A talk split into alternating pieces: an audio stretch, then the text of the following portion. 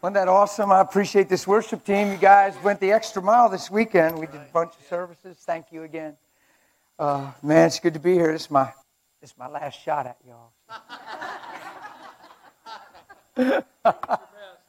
Who haven't I met yet? Who's this the first time I'm getting to meet you this morning? Let me see your hands, please. It's a bunch of you. I can tell. I see so many new faces. Okay, awesome. In one service, I'm going to try to nutshell where we've been all weekend. it's going to be so hard because I want us all on the same page. Listen, I've been, I've been preaching what the gospel really is. I'm going to nutshell this thing like, yeah, I feel the same way. like, like, we make the gospel so many things. Sometimes we think it's just God blessing us, taking care of us, meeting our needs, paying our bills, protecting us, keeping sickness out of our homes. And we have a lot of promises, and we can find God in all those arenas. But when you really look at the gospel, the whole reason Jesus came is to get the old off of you so the new can adorn you. So that your life becomes changed. The gospel has always been about transformation. It's been always about transformation from the beginning. If we're not careful in this country, we make it all about blessing and what we can get from Him instead of how we can become more like Him. Are you with me? This is Christianity. Nothing less is Christianity. 1 Timothy 1 5 says the goal of our instruction, depends what translation you have, the purpose of the commandment is love. Is love. Yeah? If we fail to become love, we fail to step into the reason He came. He did not just come to forgive you of your sins and put your name in a book called life and take you to heaven on the day you pass. He came to put His life inside of you, His nature inside of you, His heart inside of you, and His ways inside of you. The only way that's going to happen, you have to deny yourself in the sense of Matthew 16. Deny yourself so you can pick up your cross and follow him. What's that mean? That means I'm not living for me anymore. My motive is in me. It's not self preservation. My motive is his name, his kingdom, and the sake of others. I just had a young man say to me, he said, I struggle with that message because I feel like I'm giving up my individuality. You're not giving up your individuality. Only you can be you, but you be you in Christ Jesus. You see what I mean? Because if you don't give up yourself, you're going to be self motivated, and that's where anger, frustration, discouragement, human rights, human reasoning, and everything finds a platform and a place to live and build. Self centeredness is, is the absolute fall of man, it's the outcome of the fall of man. Man was one with God, walking in the image and nature of God, filled with love, filled with God. He got separated from God and became a God unto himself. He became self driven, self intended, self protected, self justified. It's the problem on the earth. Every day, men are made for God's image and they wake up and live for themselves. Christians hear so many messages that are beneficial and self pertaining that it's possible in today's age to be a Christian in America and be a Christian for your own sake. Many people become Christians. Their marriage is in trouble. They say, maybe I ought to start picking up my Bible. Maybe I ought to get back to church. Their kids run wild and they say, I think I got to get back to church. And we always seem to get to go to God for what we can get from Him instead of how we can become more like Him in an everyday way. You're not giving up your individuality. I did this in the men's breakfast. It's a good illustration. Let me, oh, this is good. Can, can you help me? Come on, man. Don't be embarrassed. I, I had to pick somebody that really helps me prove this point. Come on, man. Put your arm around me. Are you ever going to mix us up? Come on, man. Do the part. Are you ever going to mix us up? Do we look anything alike? Come on, man. This is a brother from Texas. I'm a white boy from the city of York. You ain't confusing us. He don't look nothing like me, and I don't look nothing like him. But in this gospel, we can both wake up and look just like Jesus. That's what makes us one. He ain't losing his individuality, he's gaining Christ in him. He's always going to be him, but he's him in Christ. And you ain't mixing us up. We ain't clones. This isn't uniformity, this is unity. Amen. So I'm going to bed in Pennsylvania tonight. I'm going to wake up tomorrow morning in PA by the mercy of God, and I'm going to pursue His image and live for His great name. Here's this young man in Texas doing the same. That's what makes us one. Yeah. Thanks. You've been a great help. Give him a shout. Come on. Do you see? Oh, it's so simple. Christ in you, the hope of glory. Not the working out of your circumstances, the making of my day. You got to be very careful you're not preference driven in life and the preferences don't become the idolatry of your life, that you're only as good as things are working out the way you hope. And all of a sudden you're selling cheap and your whole disposition is hinged on how life's unfolding instead of who He is on the inside of you and why. I say it everywhere I go. Mercy woke us up today to give you one more day to be like Him. How about following Him? Today never was the day anyway, but today's not the day to be frustrated, to cop an opinion, and have an attitude that doesn't produce life. Today's not the day to be overwhelmed and upset and in unforgiveness and discouraged and disappointed because somebody let you down. Jesus did not let you down. When you weren't looking for anything, He saw you. When you didn't know there was truth, He was truth. And He came looking for you and found you and drew you. No one comes to the Father except by Him. Grace drew you to the truth in your day of darkness and despair. And when you found Him, you found there was already a price paid to redeem your life and restore your life and bring you back and make you brand new. That sounds like good news to me. I don't think we have issues, I think we have answers. Yeah, I understand your family member did this. Yeah, I understand it's a challenging season in your marriage. Yeah, I understand your child's making a bad decision. But why do we let this all hinge on this? Why don't we let this hinge on this? So I look through new eyes and see everything different when nobody owes me a thing and I, I get a grip and I'm not moved by fear because I'm not drawing my identity from my children. I'm drawing my identity in Christ so I can be the best parent. Yeah? Come on, man. We go ahead and we have children and goo goo gaga and we raise, raise them up and we're all excited. We got a million pictures and then they get older and it's crazy how our children, and now we're at risk, and our children have the power to make us or break us. It's amazing. Why? Because we draw our identity through our own lives, through our own families. We believe our children are a direct reflection of us. We believe if they're failing, we fail. No, they might just be making choices in the moment. Doesn't mean you failed. You might have done some things wrong. You might have done some things that you could have done better. But when do you ever fall on the mercy of God and trust Him and live free and get your conscience clear so you give the best you can be in the moment? Because once you come under that thing of condemnation and say you failed, you're going to live like you failed.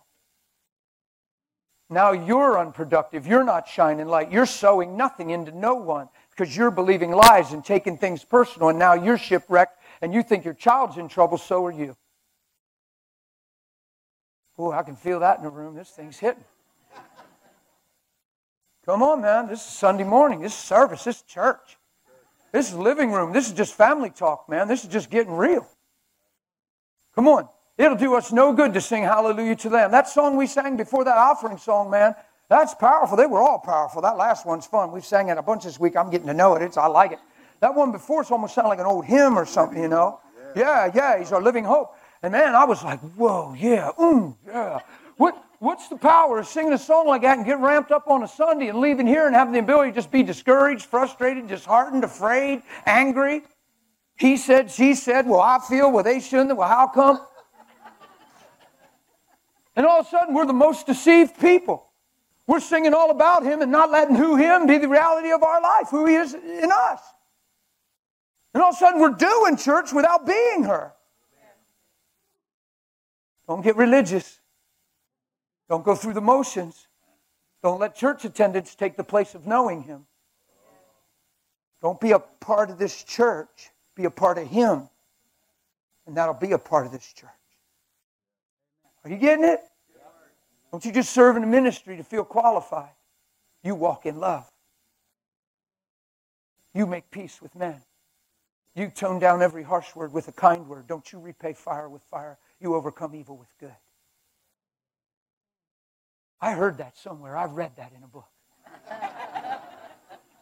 and better yet, I saw it in a life. Someone that didn't come and preach at me, someone that showed me what it looked like. He didn't come and shout me down with preaching. He didn't wave a book at me and say, Do it. He was that book. God made the book flesh and the flesh dwelt among us, and we beheld him.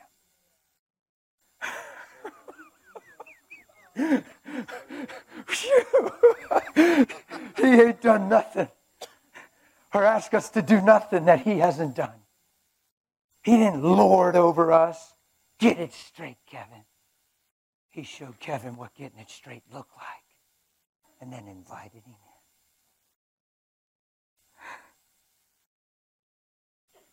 Yeah?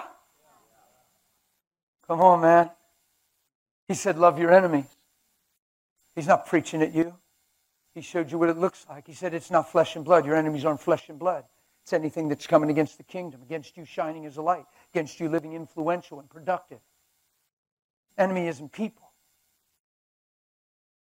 Enemies are mindsets and precepts that quench the light, that invoke darkness, that give you a reason to be less than who He is in you. Enemies are justifications that allow you to stay the same, reasons and excuses and analogies that don't promote transformation in your life. They're enemies. People aren't enemies. You say, well, I wouldn't feel this way if they didn't. Well, why are you letting them be Lord? Why are you letting where they're not decide where you are? Why are you letting what they don't see decide what you do see if Jesus is the light of the world? Why is your life governed by people and things and happenings and circumstances when it never has to be that way? I didn't wake up today for everything to work well for me. I woke up to be like him, and then I don't even notice if things aren't really working well because I really don't know what that means. There's no way to fail my expectations except for one if I don't walk in the light as He's in the light. I have no expectations when I come here, unless if you hand me a mic, I'm going to preach the kingdom. And if you hand me a mic, you saw that's I'm going to preach kingdom. But I have no other expectations. Nobody here owes me a thing. I made that clear from the beginning. He said, Well, I want to pass a plate and take an offering. I told him behind the scenes. You didn't hear me, but I told him, I'm not here for an offering. You don't have to take a single offering. I bought my plane ticket. There's no reimbursements. I'm not turning in anything. I'm here because I believe what I preach. I'm here because I believe that you're worthy of his blood and worthy of the kingdom, and that he wants to live inside of you and make a difference right where you live. And because I love him and I love his kingdom, I absolutely love you and believe it's possible and we can be an army. See, we're so touched, we're so jaded in life, we don't even realize how subtle it is. Everybody has something up their sleeve. There's got to be a catch to something. Our brows are raised without raising them. We're always wondering there has to be something in it for someone. Don't think that itinerant ministry has to be a business deal and a contract and an X amount of offering. I'm sorry if people function that way, but that doesn't mean there isn't something pure called Jesus.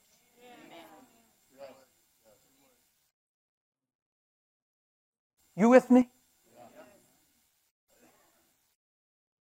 I'm here because I believe what I'm preaching.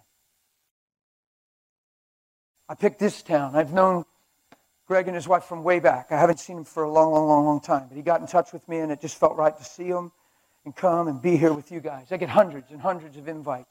I can't go everywhere I'm invited to. I used to say I go to six, seven for five, six, seven percent of my invites. I don't even think I go to six percent of my invites. That's how many invites I chose to be here. If I was here for income, I'd have picked the big church. Amen, brother. Amen, brother. I'm here on purpose. Because when I get here, my heart sings because I have a strategy in God that He's given me. I like little cultures. I like little towns. I like where it's not mass, giant city stuff and big conference setting. I just, I'm geared different. I'm not saying that's wrong. I have a buddy that that's all he ministers in anymore because he's called to that. I'm called to this. I like this close personal. I can stay, I can talk, I can chat. But what I'm looking at is an army. You don't understand. I'm so convinced at what I'm preaching. I'm, I'm in faith. I'm here by faith. I, I see something. I see God's roster, God's army, God's people. And I know that if we get half of what I've said all weekend, it'll start making a difference somewhere, somehow. You know what I mean? And, and I'm multiplying. I'm looking at one, two, three, four, five, six, blah, blah, blah, and I'm multiplying that by lives lived in Christ. And I'm thinking, my goodness, if one, two, three, ten, twelve, fifty, a hundred of us have impact with a person here and there in a month, that's a lot of here's and there's. In six months, that's a lot of here's and there's. And all of a sudden, we have sown vital seed into our community instead of just doing church service. All of a sudden, we're living in Christ. And people are getting touched by love and touched by mercy mercy and touched by his power. All of a sudden, we're at work and our attitudes are transformed. We're not complainers anymore. Why? Because we're thankful. The reason the Bible talks about thankfulness all the time, and in all things give thanks, thankful, thankful, thankful, always talks about thankful, throws it in on the end, and it's on purpose. Because when you lose your thankfulness, you've turned inward and become self focused. When you lose your thankfulness, you've weighed how it's going instead of how it is. Are you with me? Many people have lost their thankfulness because they've inspected their life and they've weighed their life and they've asked questions and wondered where God is and what I'm doing wrong. And they have this idea that God's there to bless them instead of transform them. We've helped as preachers to accomplish that lie because we preach messages that benefit us, to make our hearts warm on a Sunday, to keep us encouraged in life.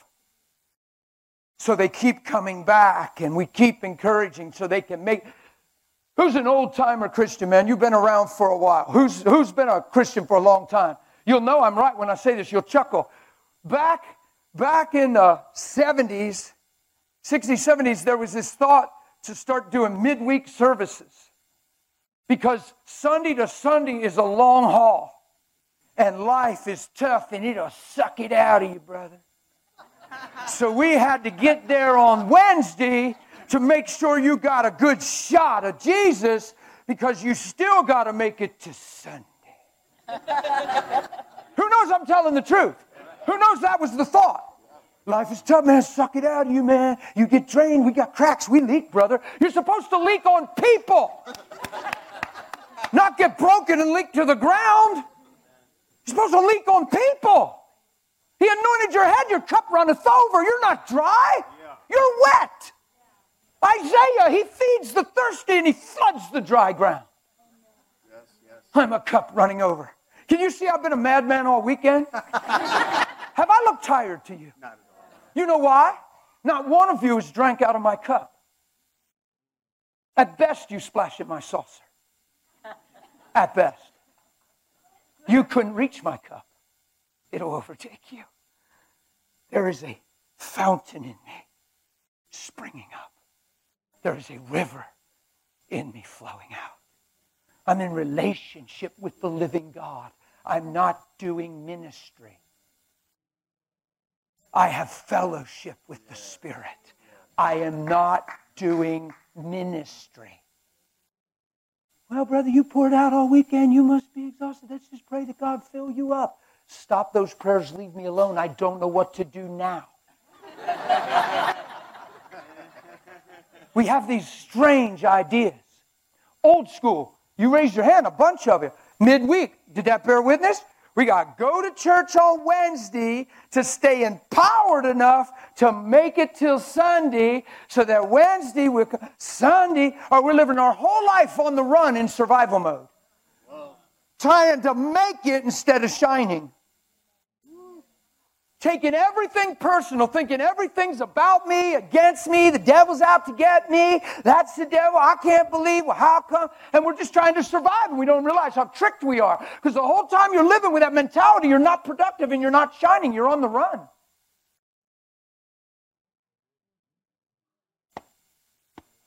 I've seen in my short Christian life a stronger stronghold of self centeredness and self consciousness in people after they got saved than before they were saved because they made the salvation all about their blessing and all about their day going the way they hope, all about what God's doing for them.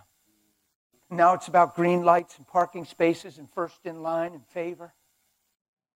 And you use all your faith for blessing instead of all your faith that's to become right. like Him. Oh, so How has the world changed because you got a better parking spot?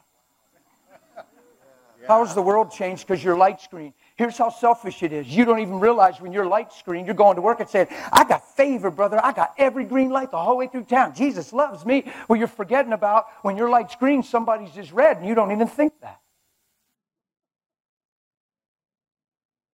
You don't have faith in the Spirit of God for a green light.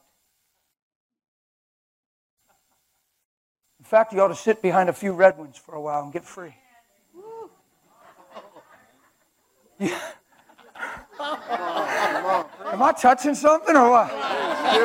Go away from there. Uh, I'm feeling it. That's I'm like, what's going on right now? Swing that sling. Now go away from there, brother. You can tell I'm happy, right? You can tell I'm not mad at you, right?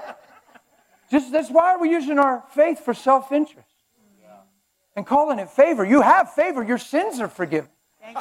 He came while you were yet a sinner. He put his life inside you. You have favor. You have audience with the living God. You see Jesus. He's, he's the high priest sitting at the right hand. You have access and can come boldly to the throne of grace. You have favor. Favor isn't a green light. Favor is the kingdom of God on the inside of you because fear not, little flock. It's the Father's good pleasure to see that you have it. Yeah? Let's not use faith for trivial things. Faith is a perspective. Faith is a mindset that takes you through adversity and trial. And if all you have is a bless me mind, you're in a quandary when there's trial. Why is this happening to me? Why did I, how come God doesn't protect me? Where did I open the door? Why is he letting the devil do? And now all the questions overshadow the things your heart always knew.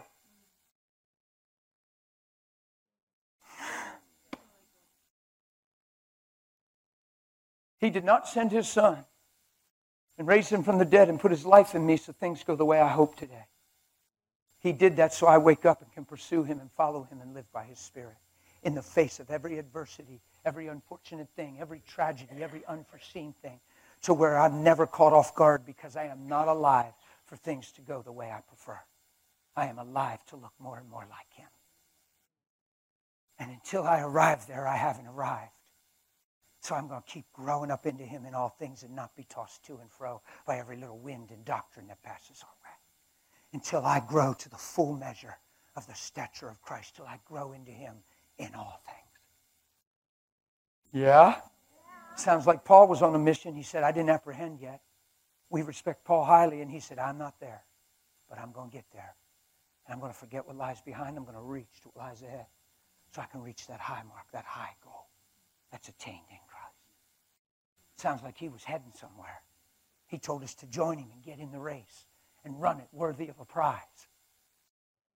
Doesn't sound like we pray a prayer and we're waiting now for heaven and hoping life works smooth.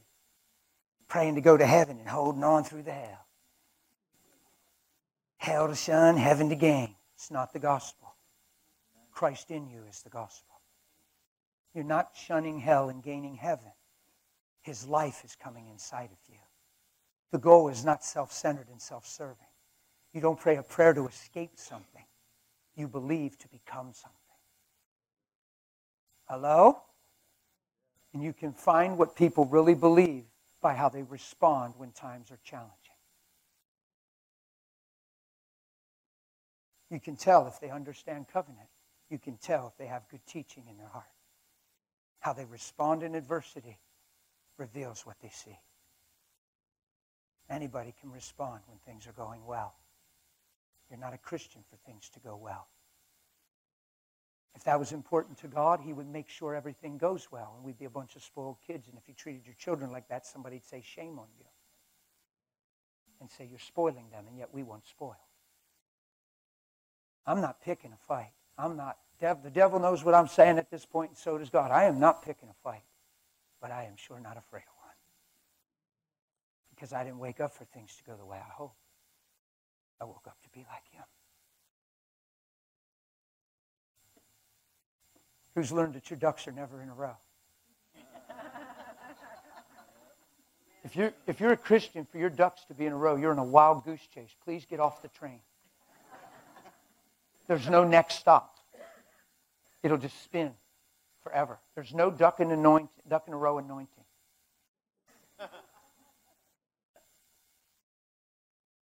That's not why we're Christians. We're Christians to shine. And whatever comes against you shining is an attack against the kingdom, not you. You know how we take adversity personal? It's never about you personally, it's about the kingdom. The devil could care less about you. Without the kingdom, you are no threat to him. You are a bug. Without the kingdom, he'll flick you like a flea. Before the kingdom, he had you anyway because he had you thinking just like him. He is not threatened by you outside of God. You are no match for the enemy of God without the kingdom. Let's stop taking adversity personal. He's trying to stop the kingdom in your life and keep God from building what he paid for. Let's stop saying, well, I can't believe everything bad always has to happen to me. What am I doing wrong? If one more thing, one more thing happens, I'm just going to give up. Oh, that's a great testimony. So the devil says, Pooh, there's an easy one. Let him go to church and sing hallelujah. One more slap in the face and they're done. All of a sudden, you're a punch drunk fighter that doesn't have a fight. Fight the good fight of, doesn't say fight the devil. You see what happens when you give somebody a microphone? They manifest. When you give somebody a mic, they manifest. When you put somebody up on a platform, they manifest. Why would you put him on a platform when he's a cut off, withering branch coming to nothing?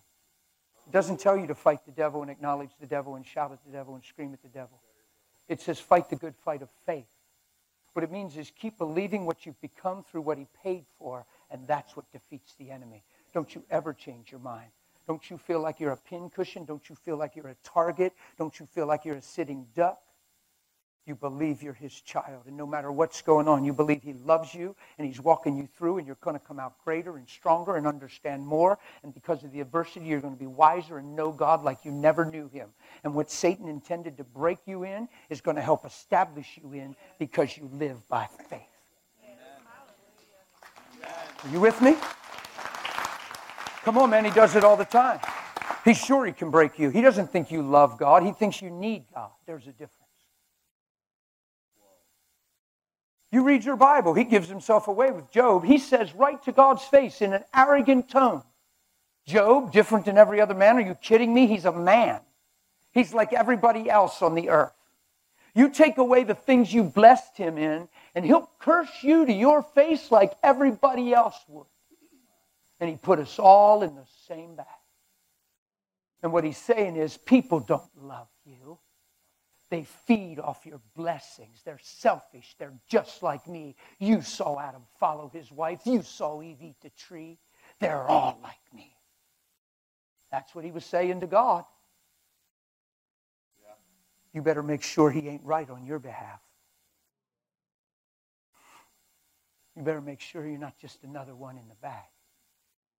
Because when God said Job was different than ever a man, then he's different if God said. And Job didn't have a lot of revelation, honestly. He had a lot of wrong believing, but he had integrity.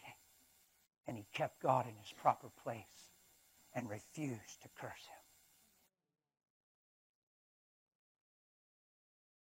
him. Ain't that something?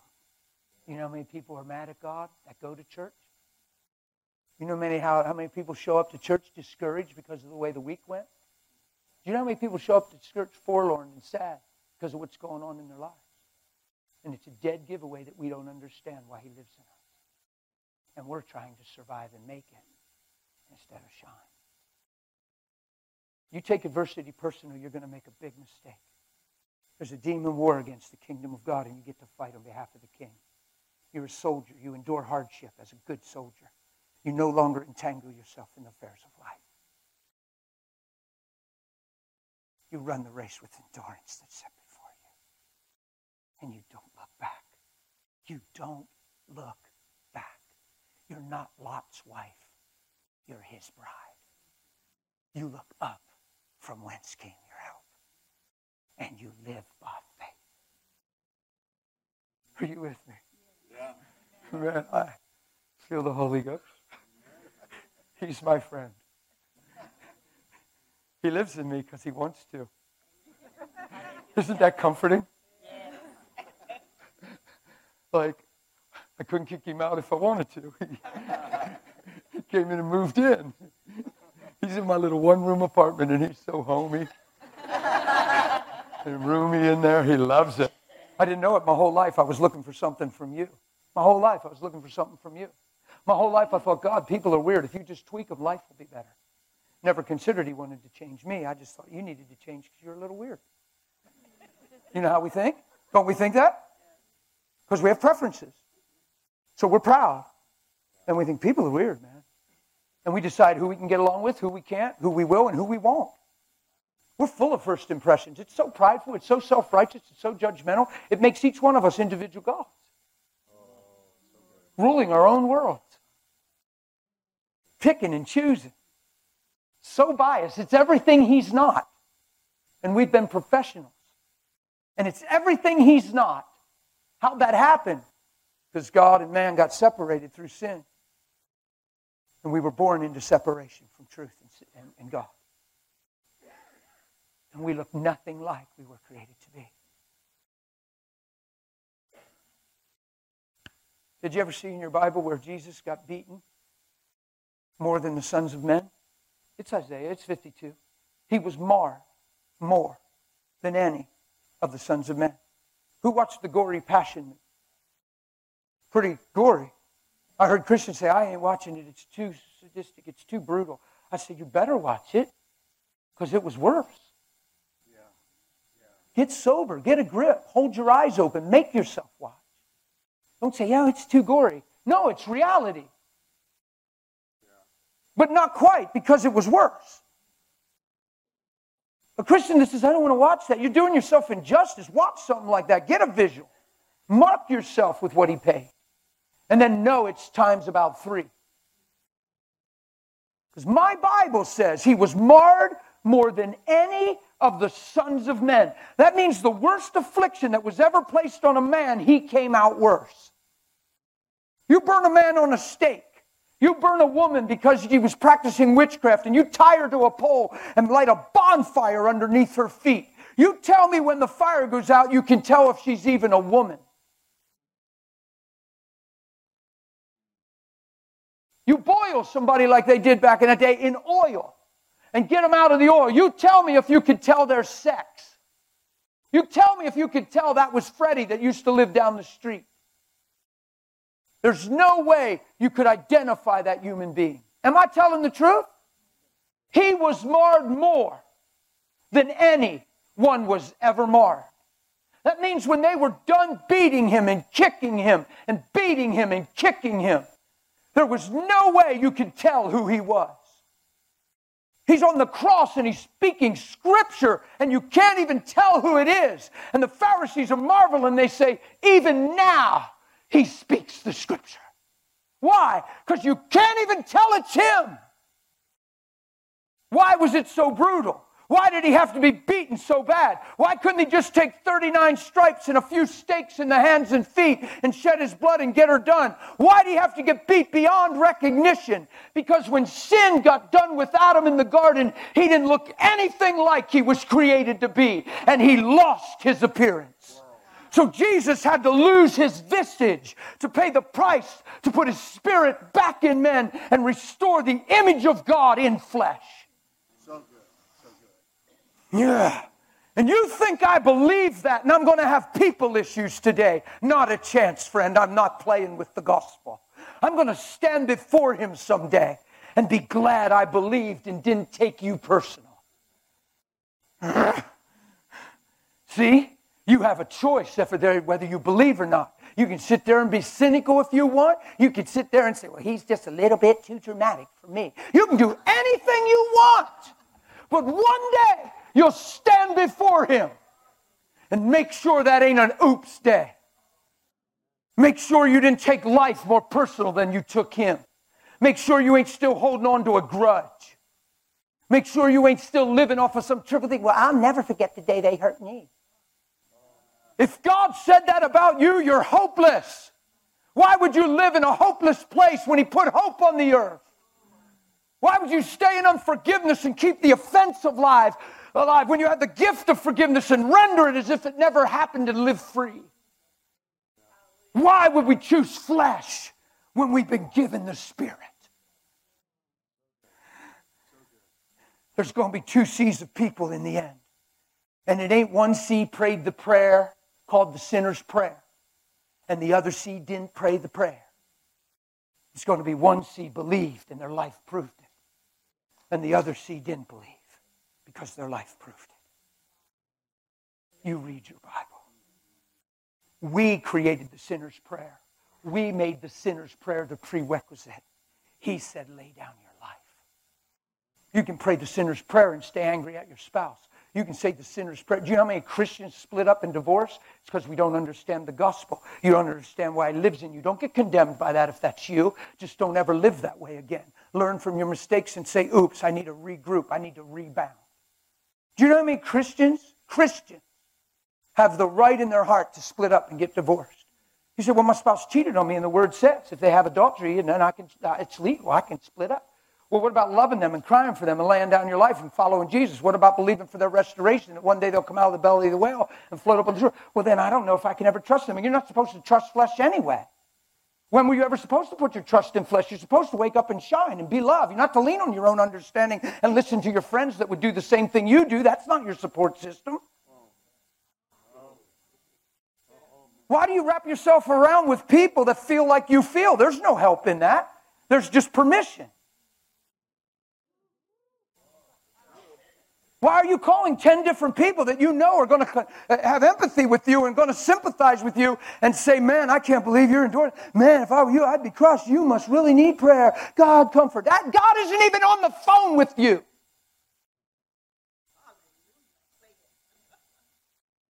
You're in spiritual deception. And because you use his name and quote his scripture, you think he's in it. He's in it when it's love. He's not in it when it's selfish. He's in it when it's love. He's not in it when it's hurt. He's in it when it's mercy.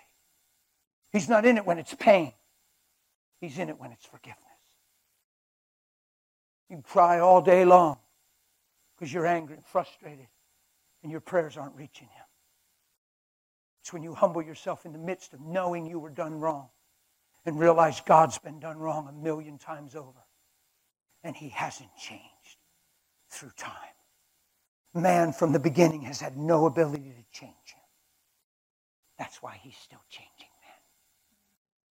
man. Unless you become like him, you have no influence. Unless you become like him, you have no authority. You have no authority over what you fear, what you dread, what you run from. You have no authority. Sorry, I'm so intense. Are we okay? I'm just, it's just in me this way. I'm sorry. I'm cheering you on. It's my last shot at you.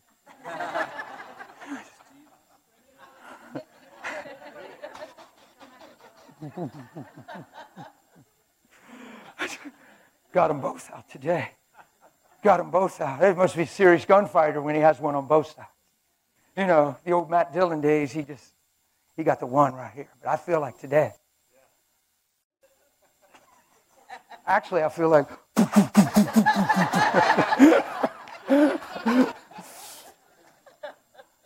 Come on, man. I know your hearts hear what I'm crying out. And I don't believe it's me. I'm not qualifying this. I really believe it's the Spirit of God. I don't have this planned. I can't plan this. This can't be on my notes. I couldn't have thought this through. I've said too much. It's come out too. I couldn't have rehearsed this. I couldn't have stood in the mirror this morning and did my sermon before I got it. Never even think about what I'm going to preach. I just wait till I get up because I know He's good. And here's what I know I know He knows you. And I know He knows how to say it. I know He knows what you'll hear, how you'll hear. And I know He knows He wants you to hear. So, oh, I, I got an easy position now. When you see me kneeling during worship, it's not just a humble posture honoring God. I kneel because it's a humbling thing for me, and I'm like, Lord, what a position you have me in. I have no need to preach here today. I know who I am apart from preaching. I know who I am without being here. I know who I am without somebody saying, You're so awesome. I don't need you to say I'm so awesome. He's awesome and He's in me. My life's changed and I like who I am. I'm actually very secure and it's not vanity. Like I love who I've become.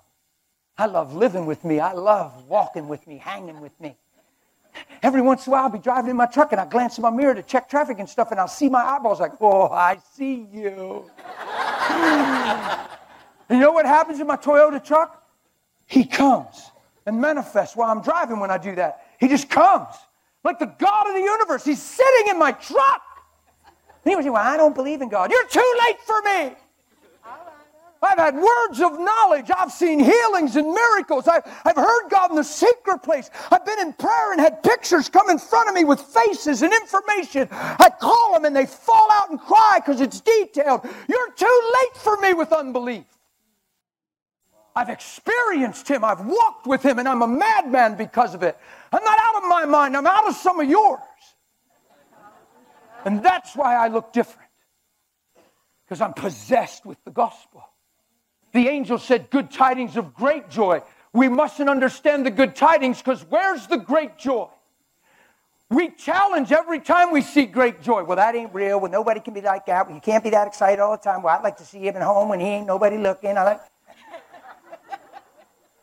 We've been so messed up with the way our lives have been, we lord that over truth. We let our experience trump what's possible in His grace. And when somebody's genuinely fired up, we think they're putting on a show. Because we don't live fired up and we can't believe anybody can. So then again, our lives are lured. Ain't that something? Good tidings, great joy, which will be to so if you were the enemy, what would you do? Say, uh oh, that's a serious promise. God is a bad dude. I can't face him, but I can beat them. I'll just make sure they never see the good tidings. I'll make it all about them. I'll make it about the church they attend. I'll make it about the pastor they like. In fact, they like the pastor so much, now they're set up to get their heart broke when I get this pastor to this and this and this. And now we'll just have animosity, and they'll all go to church, but nobody will be free. And they'll all sing to God, but they won't shine God. Wow, we'll get them to do church, just never get them to be church. Well, this will be easy. Because we've known men from the beginning. Eve, push over Adam, haha.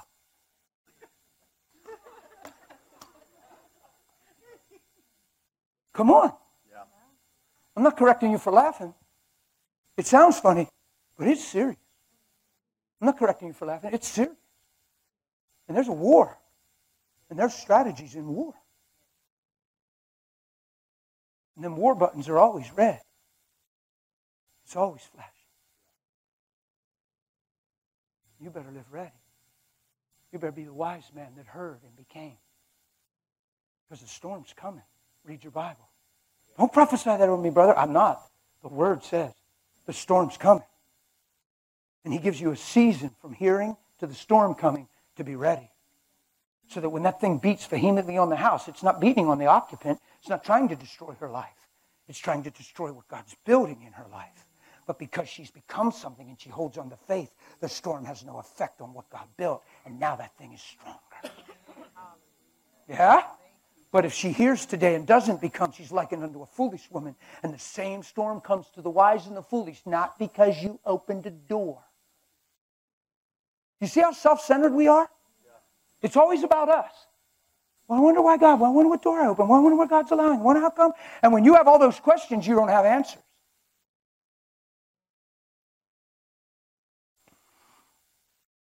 But she's a wise woman, according to Matthew 7.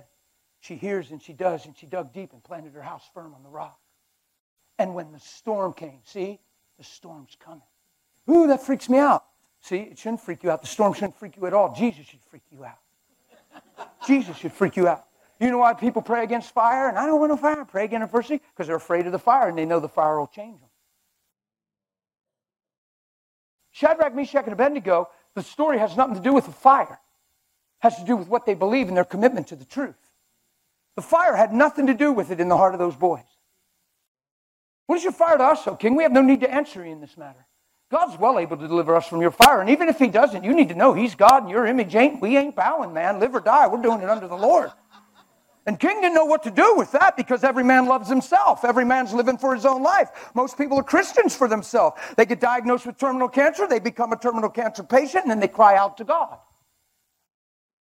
They get removed from sonship and covenant. The diagnosis changes the truth in their mind. And now all our tears are hinged, our prayers are hinged on tears and sentiment and loss and wonder if they die. And I got grandkids and I want to see my daughter married. And now it's all sentiment and it's all human and it's all driven. And it's all about now instead of him and then. And all of a sudden, we're praying all the right things, and we bought four healing books, and we're quoting thousands of confession sheets and wondering where His power is. And then we say, Well, we all prayed, we had to have a mustard seed, and He didn't heal. It must be God's will. And, and now we're all confused.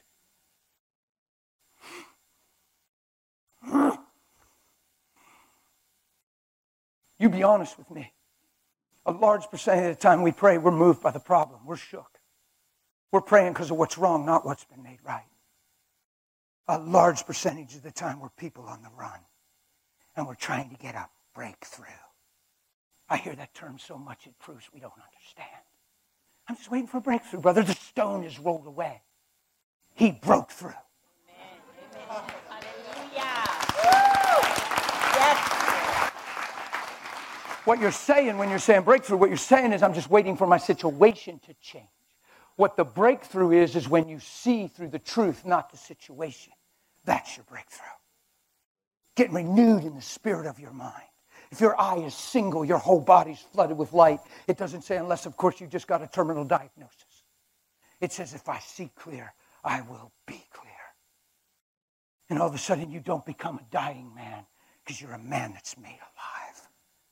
You don't become a sick man, you're a man that's in him. You don't become a divorced man, you become a man that's married to the Lord. You don't become a victim of the decision of your spouse, you become a recipient of the decision of God. Don't let life decide who you are when He's the giver of it and wants to live in you. Are you with me?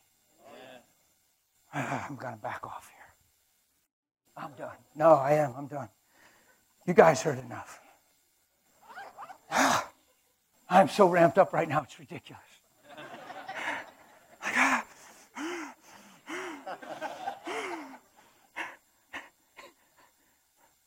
We sang that song.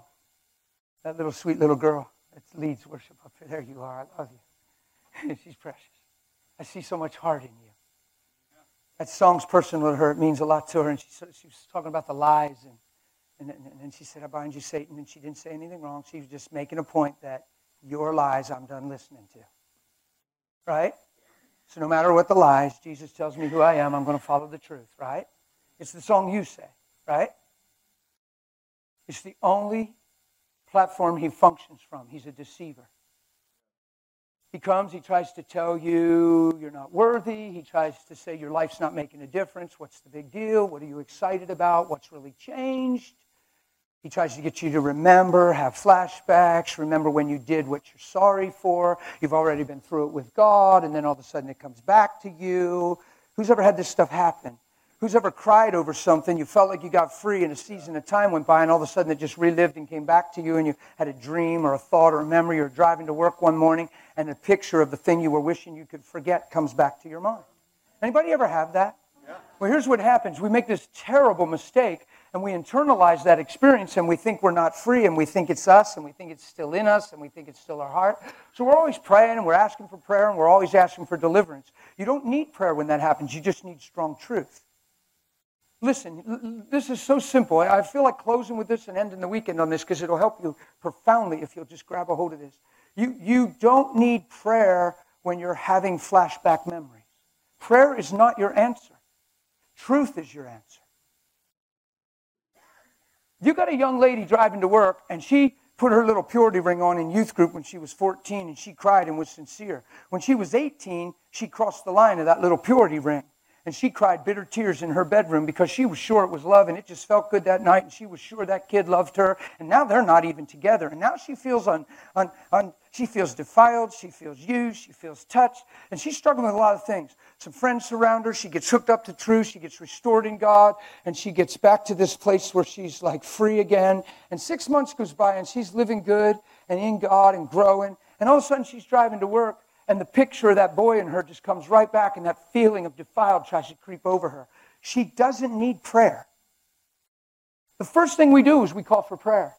We relive it and we say, It's still me, I'm still thinking about it. And we think until the thought goes away, we're not free.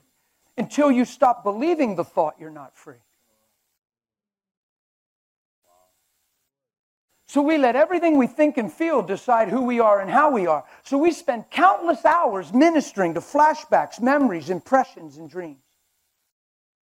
Instead of separating people from those things, here's the truth. When that little girl's driving and gets that picture, her heart feels bad about what she sees. She doesn't want to see it. If she could turn it off, she would. What's that tell you? It's not coming out of her heart. It has nothing to do with her desire. It's a flashback. It's a familiar spirit. It's a devil's strategy. It's trying to suck her back up into darkness. Wait until she's off guard, seeking an opportune time, and catch her in a moment and get her reliving, crying all over again for something that's finished. Getting grayed out, not feeling confident, feeling unclean, when a minute ago she was free. So, what do you do? As soon as the thought comes, this is why you have to have relationship with God. You cannot serve doctrine. You have a relationship with God. right out of your mouth as soon as the picture comes. The young girl's driving. Father, I thank you for loving me. I thank you for washing me and making me clean and making me brand new as a young lady. I thank you, you've put life inside me. And that picture's there. And that little limp sitting on her shoulder going, What?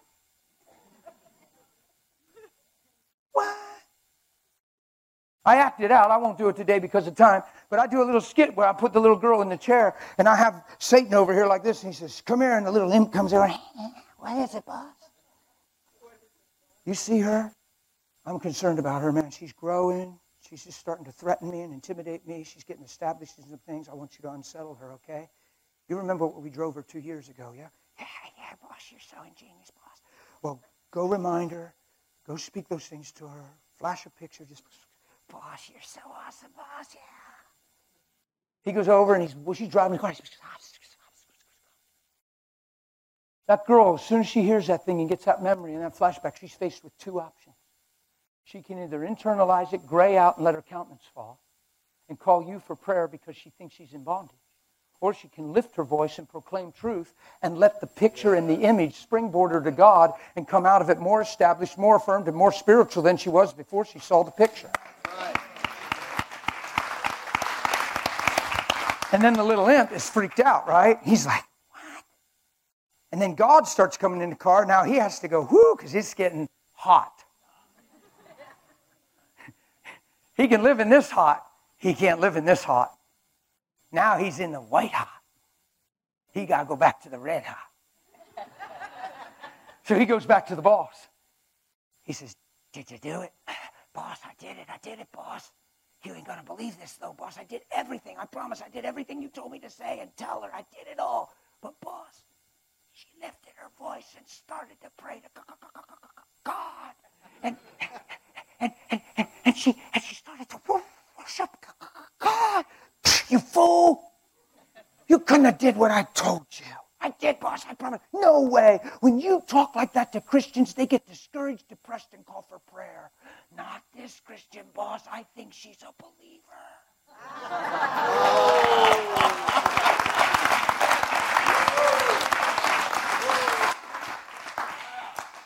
There's something about receiving the forgiveness of the Lord. There's something about letting the blood speak better things. There's something about waking up knowing you're clean in His sight through the blood. There's something about walking in righteousness and not letting any of those things get infringed upon because that's where you stay established. Holiness flows out of righteousness. If you don't wear it, you can't look good. You're never guilty, you're never condemned, and you're never ashamed through the blood when your heart cares. The fact that you care about what you're thinking says you've been changed. The fact that the thing bothers you tells you it's not you. You do not need deliverance. You have been delivered from the power of darkness. You just need to stay in truth. I've watched us in a good intention, goodwill, good heart, but a rat race run a circle in this thing. And people are waiting for it to go away to believe they're free instead of stop believing it to grow in stronger truth. Could you imagine the enemy sitting on my shoulder and saying, Well, you're not worthy? That would not be a good day for him. Sit on my shoulder. Well, remember when you were 15? Remember what, you remember? He's talking about a dead guy. I'm new. None, nothing about when I was 15 is alive in me. I am so unveiled before the Lord. I'm so before Him. It's, there, he doesn't have a chance to speak that stuff to me. I, I would sniff it out in a heartbeat because I fill my heart with truth, and I would crush it with communion with God. You submit to God, resist the devil, he'll flee. It doesn't say resist the devil, it says submit to God. Your submitting is your resisting. I won't give him the time of day. I don't rebuke him. I don't say, Satan, you get. I think he gets off on that because he's got your attention. I ignore him. That's a better place. And if he gets in the way and I realize he's in the way, I'll just move him out in the Holy Ghost. But I don't acknowledge him ever. I acknowledge the living God. Yes. I'm not a problem driven man. I'm an answer conscious man. And I'm not a person loaded down with 10 different troubles. I got one amazing answer, and it's Jesus. Are you with me? Amen. There's people taught to bind and rebuke and I plead the blood, I plead the blood over my mind, I plead the blood, I plead the blood. And you got this thing coming out your mind, I plead the blood, I plead the blood, I plead the blood over my mind, I plead the blood. And you stop pleading the blood, and all of a sudden, beep, thought comes right back. I plead the blood, I plead the blood, I plead the blood, blood I plead the blood, blah, blah. Next thing you know, you're tired, you're confused, wondering why it won't go away, because God never told you to walk the floor and plead the blood over your mind. He told you to renew your mind. We've been taught a lot of strategies that we've put a lot of sincere time into and haven't got a lot of answers. There's a lot of discouraged people because they believe these things don't work.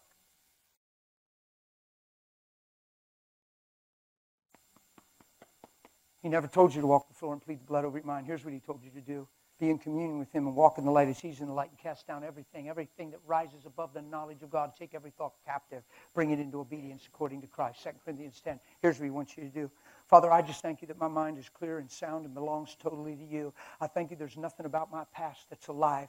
You swallowed it up through the blood of your Son and you threw it into the sea of forgetfulness. I thank you that I'm brand new. You're giving me wisdom. I have new desires in my heart. And I thank you, God, that I have a fresh and, and, and wonderful day in front of me with new mercy and grace. I have every reason to win. I have every reason to shine.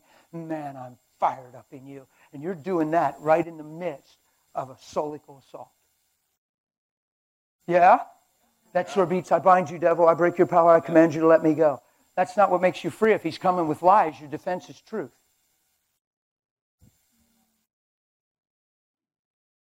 And the thing that's so awesome is when you take your defense in truth, truth gets even more established in your heart. And now you don't just say you believe what you're saying, you begin to know what you're saying. And that's a whole different place. It's one thing if I say, Sir, Jesus really loves you. God loves you, man. Who knows I'm always right? Who knows he can smile like he just did and receive that and be gracious? But it's a whole nother thing for him to be loved by God. I can say God loves you all day and be right. It's a whole nother arena when he positions himself to be loved by God. It's one thing if I say to wife, it's one thing if I say to his wife, that was deep discernment. It's, it's one thing if I say to his wife, you know, God is so merciful towards you, and, and God has mercy for you, honey. It, that's one thing for me to say that because it's true. It's another thing for her to receive the mercy of God. You got to position yourself to be a landing strip and a platform for who He is. You can worship Him and, and proclaim all the beautiful things that God is, and it's a true form of worship, acknowledging who it is. It's a whole nother arena when you allow all those things to be real in your own life. And it's all through faith. Are you with me? So this is what the whole weekend was about. I just nutshelled the weekend, and I got a little later than I wanted to be. I'm six minutes past, but they didn't put a time limit on me. He told me to go free, but I, you got ch- children's church and everything. I never go long on a Sunday morning. We're not here to go long.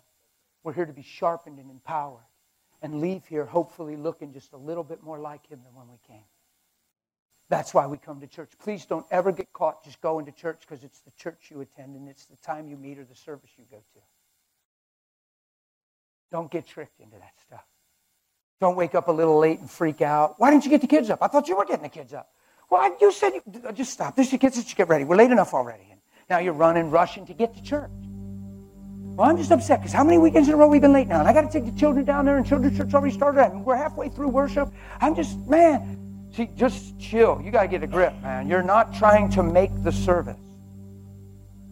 Because here's what happens it, it, it happens in families all the time.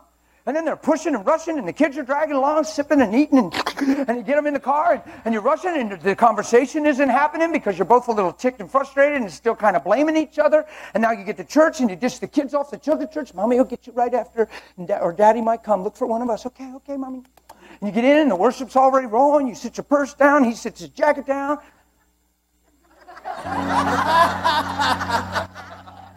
what are we doing? What are we doing? Just stop. Just get a grip right there. Hear that sweetness? That's sweet. That's good sound coming out of you. That's sweet right there. Phew. I wish I could just play right in that moment in your home when you're a little frazzled. We're going to take, I'm going to pray that God be able to, we could all take him with us. And if we need him, he'll just pop out of our pocket.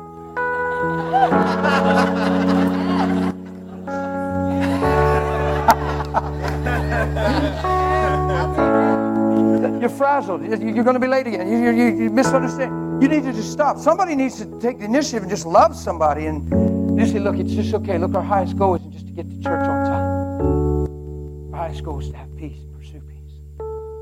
Let's make this really all about Him. Let's never get religious, honey. Come here. I'm sorry. Yeah, I'm sorry I didn't wake up the kids sooner. I was thinking you were, and I'm sorry if I didn't hear you or wasn't paying attention. Just forgive me, baby.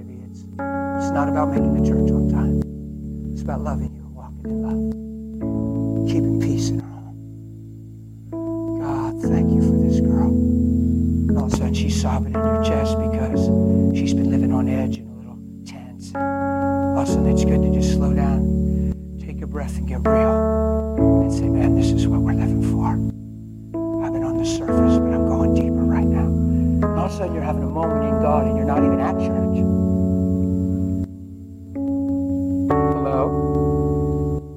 You know, when you touch your children, you're going to touch them from this place. Not exasperated, frustrated, pushing them along, not even realizing the message you're sending to your kids.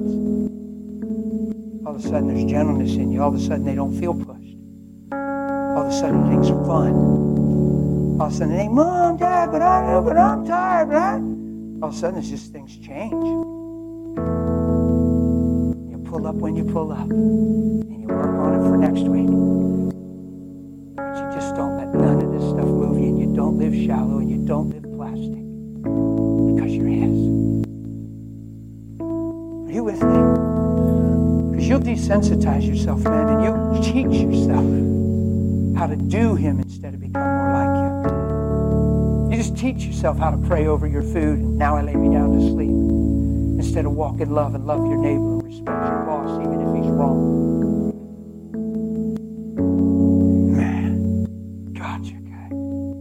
Close your eyes with me, would you? Let's just pray. Would you just give your heart to these truths? Would you just ask Holy Spirit to empower you to live them? See, that's your privilege. You either want to live them or you don't want to live them. And, and where you stand will be determined by how you begin to walk out your life. And I'm not talking perfection, I'm talking direction. See, you're not running a risk to fail when you pray like this. You're privileged to become. It's not about failing, it's about becoming. You're not under law, you're under grace. Shall we continue in sin and not care because we're under grace and not the law? No, of course not. We're sincere. We're going to give forth a sincere heart and say, God, we want to go in this direction. Are you with me on this? I flew here because I believe this is possible. I believe you guys can live in this. I believe you can walk in this. I believe your your your society, your surrounding society can be touched by this truth because of the, the way you begin to live.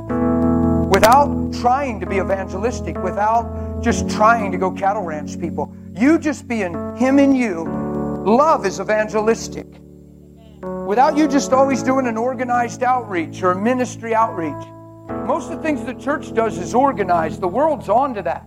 They don't even think you're real on the night you're organized. They, they realize there's 10 people in the mall praying for people, and they realize it's a ministry in the mall. It's different when you're just shopping and you look through the clothing rack and say, Hi, how are you? And now you have their wrist and you're praying and they're crying.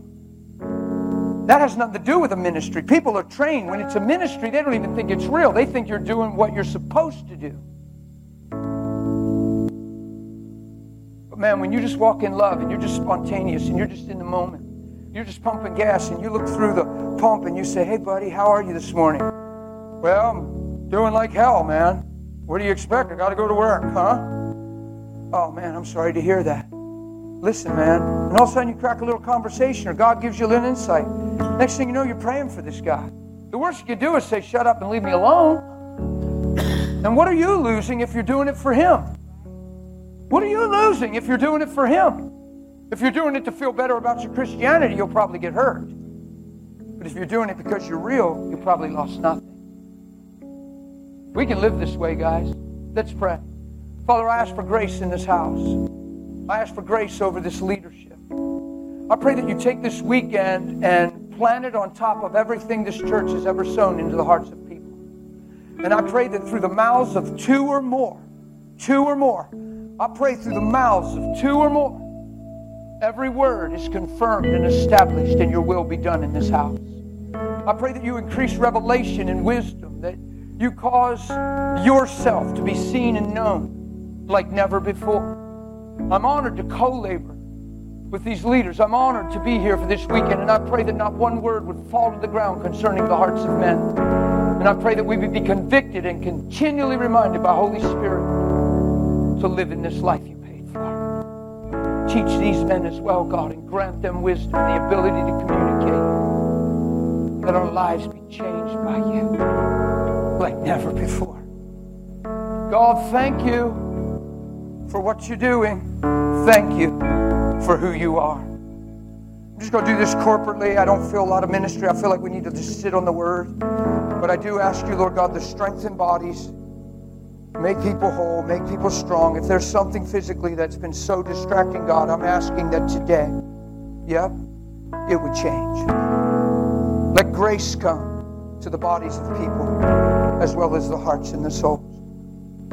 Let healing flow in this house. Let this be a house that experiences healing. The beautiful thing we saw Friday night, let that just be the way it is. The way it is. And let it flow right now, God. Healing in this house. Spirit, soul, and body. Blameless till you come. In Jesus' name. Pastor, you want to close out? You want to close? You, gonna, you can guys can just lead us in a closing song. This is going to be a closing song. Spend a little time just with the Lord before you jump up. Hug somebody, love somebody. You're, you're, free to be dismissed quietly. Just slip out by the worship bin, but you're free to go. Thank you for letting me come for the weekend. It was my honor to be here. I'm excited that I came. And I just believe we sowed some seed into some real fertile soil. Amen? And we're going to see increase. Increase. Love you. Bless you. Go ahead, guys. Bye bye.